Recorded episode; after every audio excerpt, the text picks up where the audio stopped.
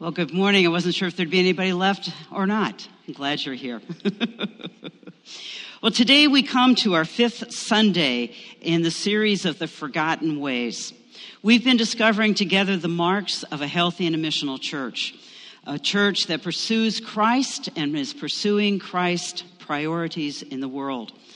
In our first week, we learned about how Jesus is the center of our world and in the centrality of the Word of God. And this is our first marker of a healthy missional church because God breathed scriptures, points us to Jesus Christ, and the icon that you see is the sun because it is Jesus. Jesus is the Word of God and is the light of the world. And for our second marker, the icon is the leaf. The leaf takes on what the sun offers and it grows and it transforms.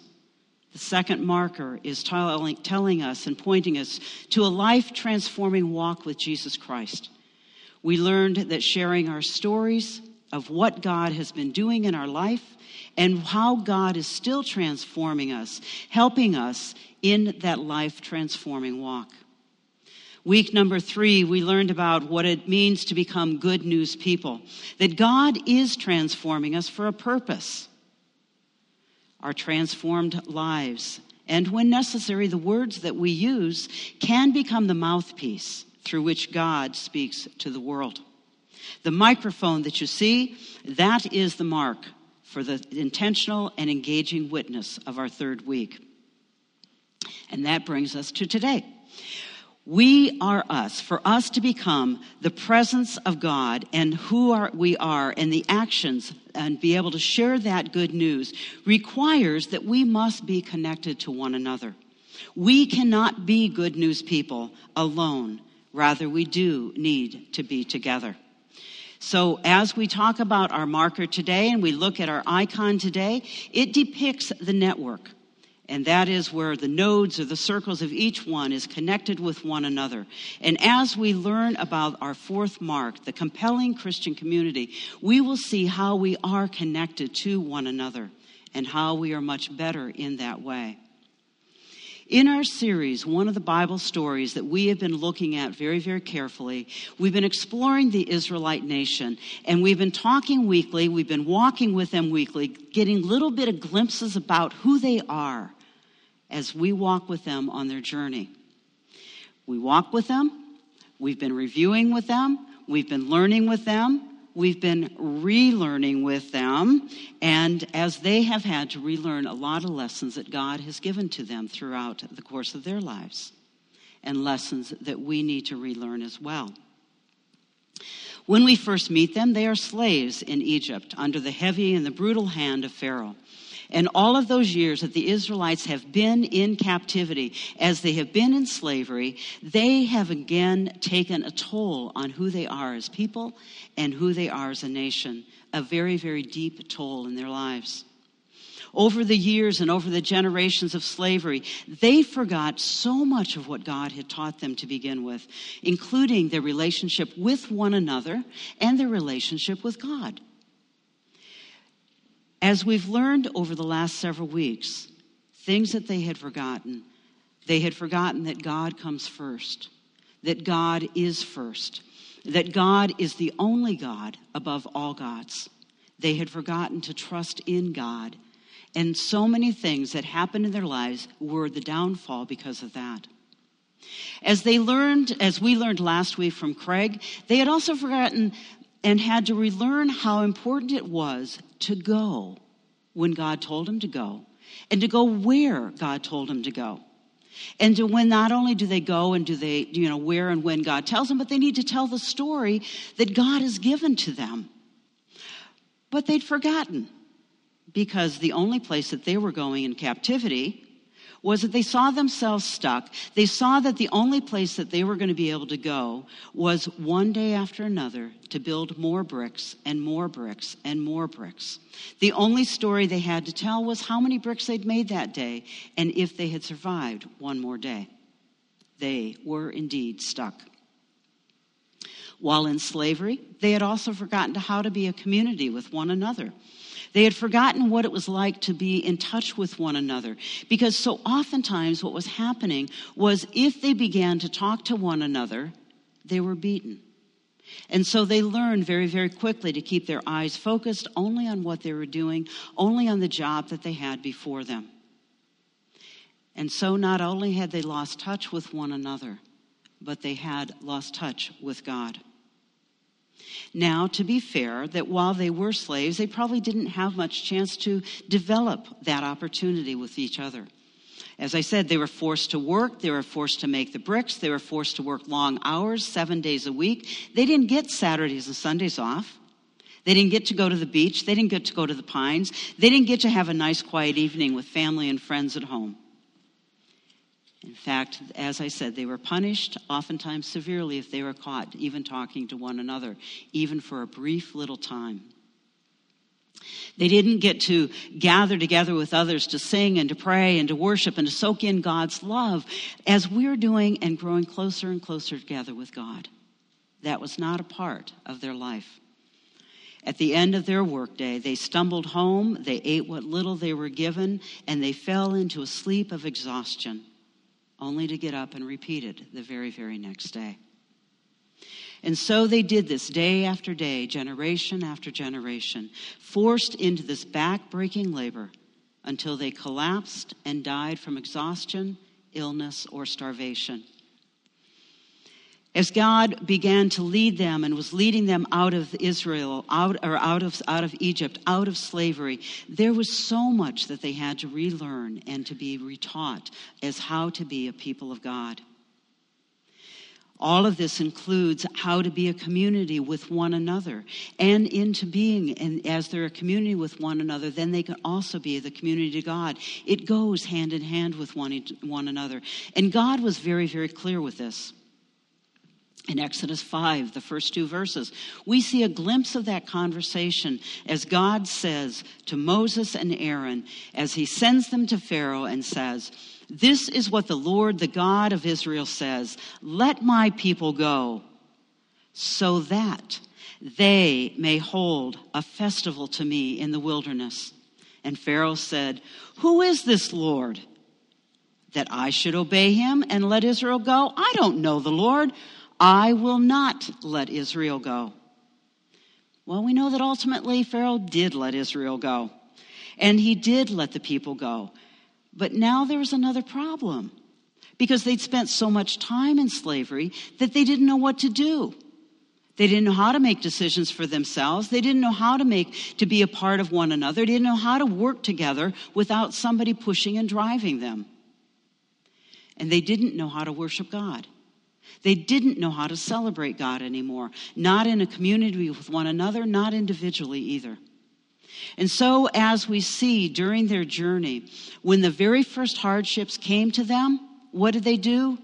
We want to go back. We want to go back to the comforts of slavery. They didn't know what to do on their own. That had been beaten out of them. Before they could learn to become a, community again and to celebrate God, they needed to unlearn the lessons that had held them safe so far. Each of us, like the Israelites, have learned lessons and behaviors as kids that have served us well for many, many years. For Israel, it was keeping their head down. Don't draw attention to yourselves. Blend in with the crowd. Don't be singled out. Don't talk to one another or don't get caught if you do. Don't be noticed. Do, to be do so meant that they could receive a severe, severe beating. For some of us, we have also learned how to fight for everything that we got, to, to either hold for, for ourselves or for our loved ones. We've learned that if, it's, if we're going to get it, we have to fight for it. It's not going to be given to us. We learned those skills of survival. When living in a place of scarcity, we grabbed whatever we could. There was a study that was done with children that were coming out of war and famine. When they were brought to the orphanage, they were given three meals a day. There was plenty of food to go around. But what they discovered was even though the children had three meals a day, and they gave the children a piece of bread at night, just before they went to bed, as a snack, The children would not eat that bread. They held on to it tight through the night because they had learned that there might not be more bread in the morning.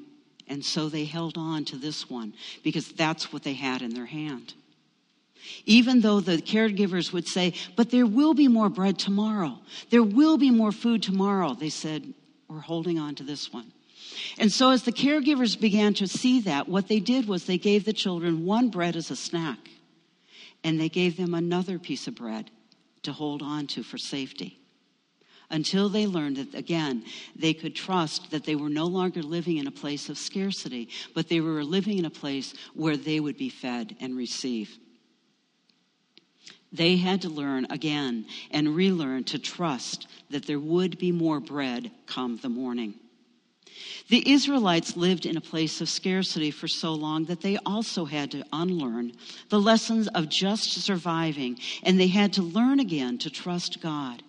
And we see how that worked throughout their time in the wilderness. They had to learn to trust God and they had to learn to trust one another if they were ever going to be able to grow in the community. Imagine um, for just a moment that you are sitting in a circle and that everybody is facing outward and you're trying to talk to one another. Do you feel connected to them? Or do you continue to feel like you are living in isolation? Many of the lessons and the ways that we learned as children served us well back then, but not so much anymore. Now, I grew up in a family that where the rule was very, very simple don't tell anyone. Don't tell, because we lived in a place of embarrassment and shame because of my father's alcoholism and his abuse. Don't tell anybody. Especially, you don't want to tell anybody at church, and you certainly don't want to tell anybody, tell the pastor. Now, that was pretty for easy for me as a kid because I was scared to death of the senior pastor. I'd see him coming this way, and I would go that way. Absolutely. I was scared to death, and I wasn't about to tell him anything. Until a new pastor came into town, and I began to realize that there was something a little bit different. And I had already begun to realize in the church setting that something was different than my home. Now, I always wondered what was going to happen if I told. But I was a good little kid, and I wasn't about to break the rule. But ultimately, I did break the rule, and I did tell. And I was scared to death that something horrific was going to happen because I broke this, the secret. But instead, what I received was God's graciousness. I received God's love and I received the embracing of the community and the understanding and the support of that community. We live with rules as we grow up, and we keep them because that's all we know. But some of those rules we need to let go of, and we re- need to relearn other ways of being, in a sense, of a community with other people. It should not surprise me, but it does. And it saddens me when I realize the number of occasions that I learn only after the fact that someone has been living or struggling in a place of hard times all by themselves. How oftentimes we hear as, as pastors that somebody has been going through a hard time and they're all alone and they say, Oh, I didn't want to bother anybody. But it's not a bother to share with the community. It is not a bother to be able to share and to come together and to be one with each other. I get that though because I am fiercely independent. The first time I messed up my knee, I came home from a trip and I was faced with a three story walk up and I was trying to navigate it on crutches. And my car was a gear shift. I had to figure out how I was going to walk up and down those three flights of stairs, carrying groceries with my crutches, driving a gear shift with, hmm, I can't do that. I literally thought, okay, I can sell my car, find a new car so that I don't have to, at least I can drive myself. Also, I'd only been in this church for six months. I barely knew these people. You see where I'm going with this? I'm in trouble. I need people, and I had to ask for help. I had to ask for rides. I had to ask for uh, a place to live so that I could navigate and live. Fortunately, somebody had an open room on a first floor and they invited me to come into their home. I allowed and I learned how to receive the love of that community in a way that I had never received it before. And as I opened myself up to receive from that community, I also opened myself to receive from God. Because what I was realizing as I was turning and pushing people away from me because I can do it myself, thank you very much, I'm strong, I can do it. I was also saying the very same thing to God I can do it myself. I don't need this, I can do it myself. But the truth is, I can't, and neither can you. We all need one another. Now, what I thought that I needed was rides. What I thought I needed was no stairs. But what I learned that I needed was to let go of my pride and my control, to learn to receive and receive with graciousness. And this opened me up to receive from the community and ultimately to be a better member of the community. I also realized through that experience that sometimes the fierce independence does get in our way in so many ways. Like I said, it got my way of how I communicated and I opened up myself to receive from God as well. We need each other. We need to be a part of the network with each other, and we are only as strong as that weakest side. We cannot do it all ourselves. We cannot. We must let go of ourselves and let go of our control in order to let people come into our lives to let and help us. This is what it means to be a part of the community. Now, how many times, if you have had a child, or if you've watched a parent that has a child, how many times do you watch them and they fight and fight and fight to go to sleep? You know that they are exhausted, you are exhausted, and you're trying everything you possibly can to help that child go to sleep, but they're fighting every step of the way.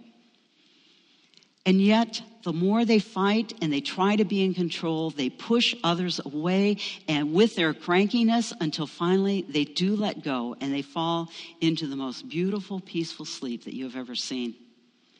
That's the way it is with us. The harder we try to be in control, the crankier we become, and the more that we do push other people away. Because face it, who likes to be around cranky people? Not I.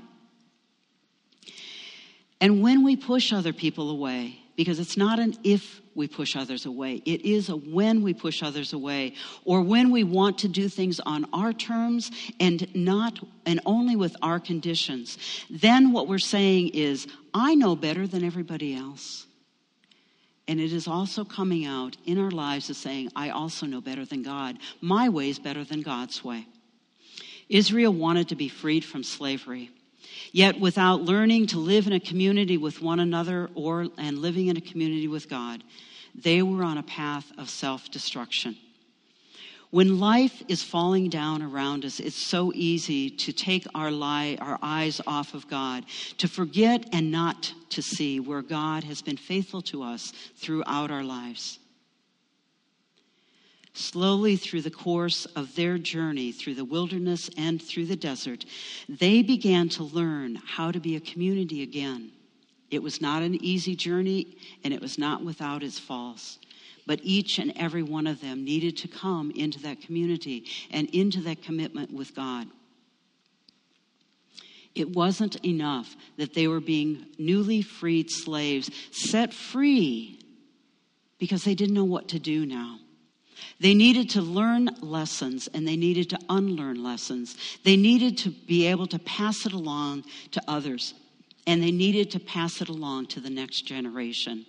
In Deuteronomy 11, we learn that we are to fix our fix these words these words of mine these words of god in your hearts and in your minds. It is not just enough to know them. We need to fix them inside of ourselves. We need to tie them as symbols on our hands and bind them on our foreheads. We need to teach them to your children talking with them when they will when you sit at home and when you walk on the road when you lie down and when you get up. In essence, we are to teach our children every single day, every single moment. It's to be natural that we are talking to our, our children about God. and we are to write them on our door frames of our homes and on our gates, so that in your days and in the days of your children, that they may be many in the land that the Lord has sworn to give to your ancestors, as many as the days that are in heaven are above the earth. The Israelites had to learn their lessons, but if they had just learned them and kept them to themselves, they would have only done part of the story. It is to fix those words in our hearts and our minds, and then to teach them, to go and to be and to teach. But we can only do that when we are in community with one another, when we share with one another, because we're constantly learning to teach one another. Think for a moment how many things you have to learn in your lifetime all the way from walking and talking to reading and writing and arithmetic, as they used to say. We learn the rules of a game and we learn the rules of the road, just to name a few. But none of those, none of those are more important than learning to be in, in community with one another and in community with God. We are created to be and to worship and to celebrate God. Now, in just a few moments, Craig is going to be helping us identify and some of those instructions that God has given to us as a community of believers, and those instructions that we are to take into our hearts and our minds and teach them to our children. Now, one of the lessons that I learned was is to ask for help and to be remembering that I cannot do it myself. And so um, I want you to be praying for me as I prepare to go into surgery on October the 30th. Um, I'm getting a total brand new knee, um, and I need your prayers, and I welcome your prayers. Um, I may also need some rides, although it's I don't have a gear shift anymore. But I'm still trying to figure out whether or not I can get a long, straight knee, leg into my car. So I may need some of that and there may be other things. And I've learned that I do, uh, and that I can ask, and I have learned to be able to say thank you when I ask. And I hope that you also learn that. Now, I do confess that I still like to be on the giving side much more than the receiving side. But as a community of faith, I cherish your prayers for me. As a young man, which was quite a while ago, I was an athlete with a lot of discipline. Discipline to work out every day, discipline to work out beyond the rigors of being with the team, and experienced some wonderful successes as I grew up. I discovered how important it was to discipline the mind. It wasn't until I got married that I discovered there's a whole other kind of driver to accomplishing what needs to be done and that's called devotion. Discipline comes from the mind.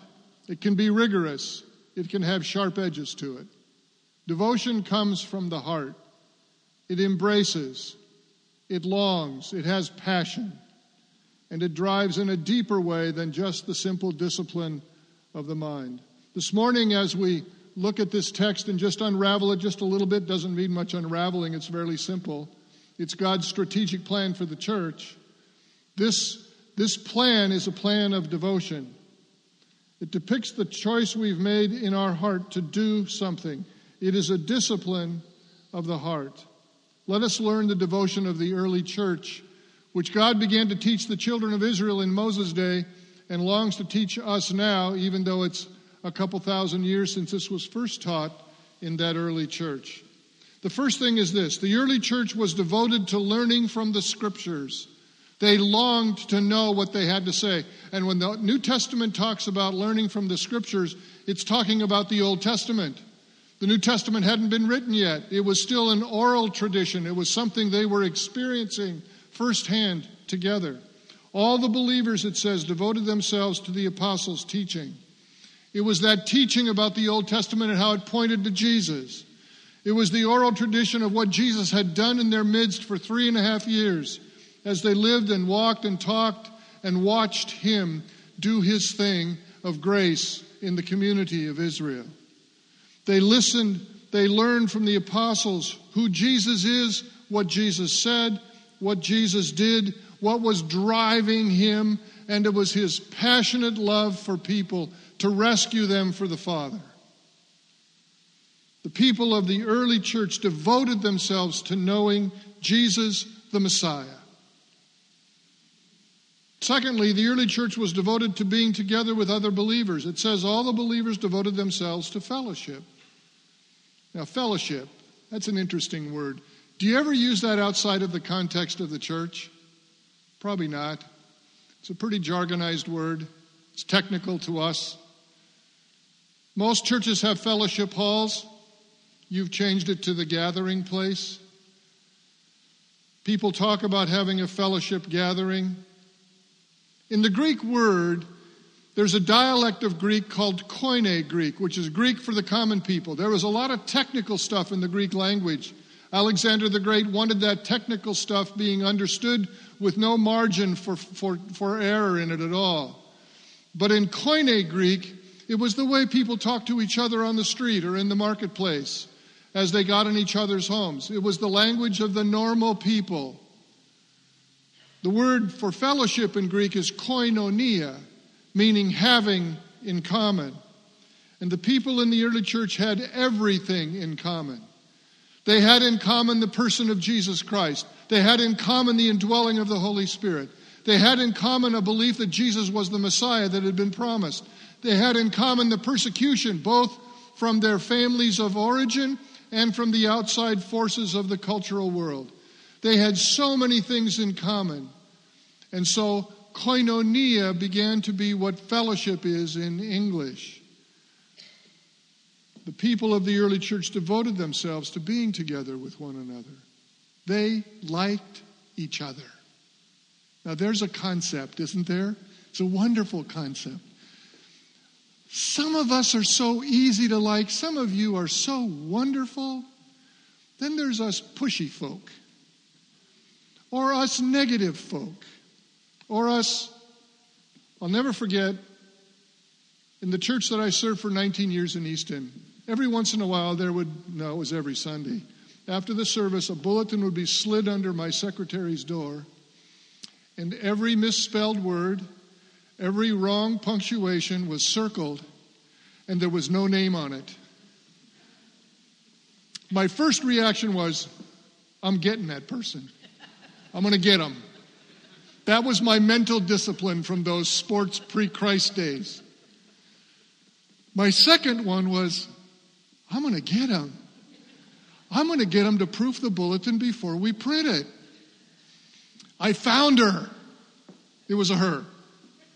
It's not always a her, but it was a her. And she began to proof our bulletin. You know that no more bulletins ever slid under that door? because I put her to work. She was obviously gifted in editing, and we wanted to utilize her gift. We need to long to be with each other and discover, even some of us who get to be curmudgeonly, there's something there that we can grow with. There's something there that we can learn about. We can. The early church was devoted to being together with other believers. Third, the early church was devoted to intimacy with Jesus. All the believers devoted themselves to sharing in meals, including the Lord's Supper, and to prayer. The breaking of bread, as it's said in other translations, most likely referred to Holy Communion in this particular part of the text. They met regularly to share the celebration of the life of Jesus in their midst, even though he had gone back to the Father. And so they met together and seeing him as the Lamb of God, the sacrifice to cover their sin, they felt a closeness, a deep dependence, a powerful love for Jesus and what he had done for them. They had been set free by him. And it says, and to prayer. Prayer was a centerpiece of their life as well. They learned that Jesus had spent much time in prayer personally, often early in the day. As you just read in a cursory sort of way the Gospels, you'll see Jesus off by himself to pray, off by himself to pray, off by himself to pray. They learned that Jesus did not teach the apostles how to preach. I wish he had. We've had to work hard at preaching. It's an effort. What do we have to say? We've got the scriptures. We go to class to learn how to do this. It's called hermeneutics and then it's called homiletics. Those are technical terms too. How to read the scripture and understand what it's speaking out of it, and then how to deliver what it's saying. God help us. Jesus, will you come back just for a little while and teach us how to preach so we can be more effective? Jesus didn't teach them how to preach, Jesus taught them how to pray, how to connect with God, how to go straight to the Father, because He had built the bridge across the gap that we could not cross and makes it possible for us to speak to Him directly in the name of Jesus. They were devoted to intimacy with Jesus. Fourthly, the early church was devoted to generously meeting needs. All the believers met together in one place, shared everything they had. They sold their property and possessions. They shared the money with those in need. They did more than just hang out together, as wonderful as that was. They shared what they had. They even sold personal things in order to meet the need of someone else. What if we shared? Really? I mean, really shared. I look in my neighborhood. I live in a wonderful neighborhood. We're the grandparents in the neighborhood. It's all these young people with relatively young kids. So we're the old guys. But I look around. There are just so many snowblowers, it's unbelievable. We don't need all those snowblowers. We could share with each other. Imagine how we'd get to know each other even during the winter, or lawnmowers. And on we could go with the things we share. I've noticed driving home, I'm getting to do a lot of driving these days because we live 36 miles, 40 minutes away. And so up every morning and down every night. I've discovered all the back roads that are possible between here and there to avoid the accidents on the Wilbur Cross Parkway. I love Waze, that app that helps me get around all those accidents and slowdowns on the road.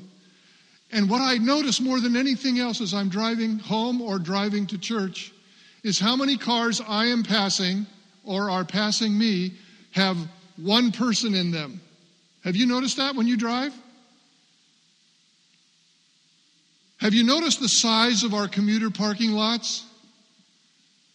This sanctuary is about the size of many of them because not many people ride together.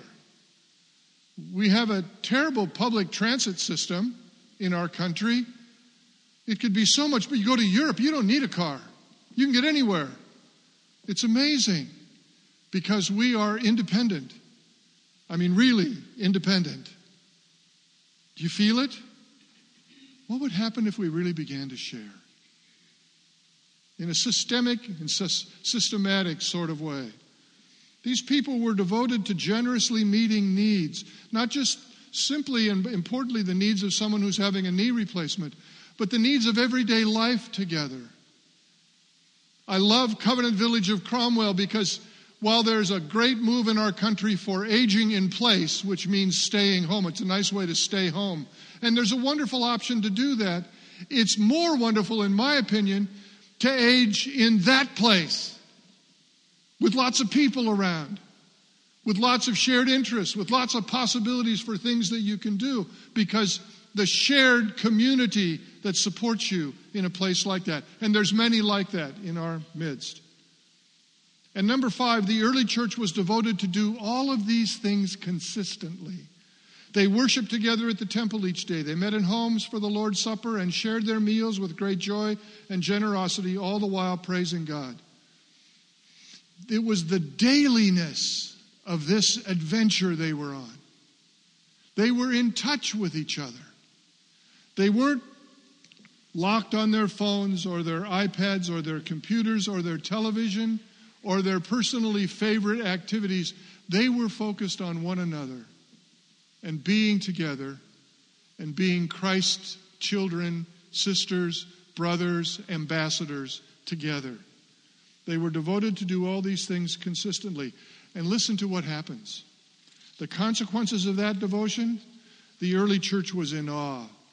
A deep sense of awe came over them all, and the apostles performed many miraculous signs and wonders. They were not in awe of what they were doing, they were in awe of how God had rescued, forgiven, and empowered them. He, they were in awe of how God had given them a love for one another that was beyond what they'd ever experienced before. That's the awe I experienced when I met Carolyn. How many of you have had a chance to meet Carolyn? A few of you? She's a meat, let me tell you. She is a meat. She has no strangers in her life.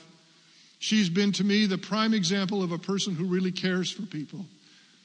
It's the best part of me is her. I had no idea about how that could be until we met. I chased her until she caught me. It's kind of how it worked. And we met the first day of college together. And I learned from her how to be in awe of someone and the relationship that can happen when two people really have a passion for one another. But there's more than just the passion of a husband and wife for each other, there's the passion of people for people. People matter. Jesus said when, in the Gospel of John very clearly that God loves the entire world, all of the creation. That church was in awe of life and their devotion to God and one another freed up the apostles to be conduits through which God could do miraculous signs and wonders. Because they weren't busy trying to fix relationships that were broken, they were busy doing the work of God while these people loved on each other. Not only that, the early church, secondly, enjoyed the favor of all the people. The people in the early church weren't telling others what they should do. The people in the early church weren't separating themselves away from the world and avoiding contact. The people in the early church were living genuinely devoted lives for God and others, and it included those outside the walls of the church. They cared for folks, they provided ways to help folks. They were a wonderful example for folks. And people got to know Christ through them because of the way they loved each other, because that was what they learned from Jesus himself. The common people of their day were in favor of the lives of these people in the early church. And thirdly, the church grew. Each day the Lord added to their fellowship those who were being saved. You see, it is a strategic plan. The favor turned into attraction. They became, they came, and then they became Jesus followers themselves. The early church's genuine devotion to Jesus draws people to Jesus. It always has, it always will. The church had become like a Pied Piper in attracting people and it grew, it multiplied, and it exploded across the entire Mediterranean basin. It's amazing to read that history and how quick the Church of Jesus Christ grew. Is this application transferable? Can this happen here? It has. It is to a degree. It could be a whole lot more.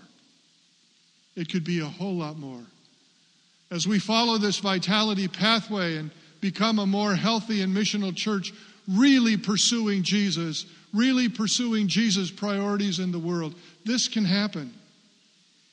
With God's help, we can be a church devoted that all of, to all that enables us to be a winsome people, that our group witness will overwhelm the community, and they will long to know what's driving it in us. There's a story. I use the term Pied Piper. It's the Pied Piper of Hamelin. How many of you read it when you were a small child? I'm in the right crowd now. It's a story of the town of Hamelin that happens to be rat infested. No matter what they try, the townspeople can't rid themselves of the rats. And one day a man comes to town and offers to solve their pl- problem by playing a pipe. He tells the mayor a certain amount it will cost, and the mayor agrees to pay the amount once it's done. The man plays the pipe. The rats follow him out of town and go in, and takes them to the river where all but one of them drowns. Rats do not pass swimming lessons. Hamelin is rid of the rats. The people are delighted. But the mayor won't pay. This is why we pray for our politicians. The mayor won't pay. The piper returns. He plays the pipe again. This time it's the children that follow him out of town. He leads them to a cave in a mountain, and all the children except one disappears. Hamelin is now rid of the children, and they're devastated. It's a horrible story, just awful. I don't know how that ever got labeled as a children's book. unless it was a quick way to shame them into changing behavior, which, my friends, is not a sustainable way to do that. But here's how I see it working for us Jesus is a Pied Piper. He comes to a sin infested world, a sin infested people, and he takes the sin away. He's destroyed it, and therefore death on the cross we call Calvary. When we receive Jesus, our sin is no longer. We are set free to live, and we are transformed to be like him, pied pipers in his behalf.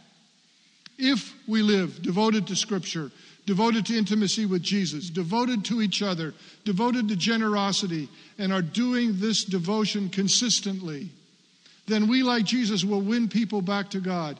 And we will be a healthy missional church that is a compelling Christian community. And don't we all want that? Don't we? I do. I want that for you. I want that for me. That's where I want to worship. That's where I want to be a part of. But there's another side to the story. It's the dark side. It's a tragic side, but it's a real side. I've seen it way too many times. If a church is not devoted to the scripture, if a church is not devoted to intimacy with Jesus or to each other or to generosity and doesn't consistently do those things together, then the church will not win people to God. The church will not be a compelling Christian community. That church will neither be healthy nor missional, and that church will lose its children. That church will lose its children. Not because Jesus will lead them away, the world will lead them away. That's the music they will hear. That's the piper song that will be played.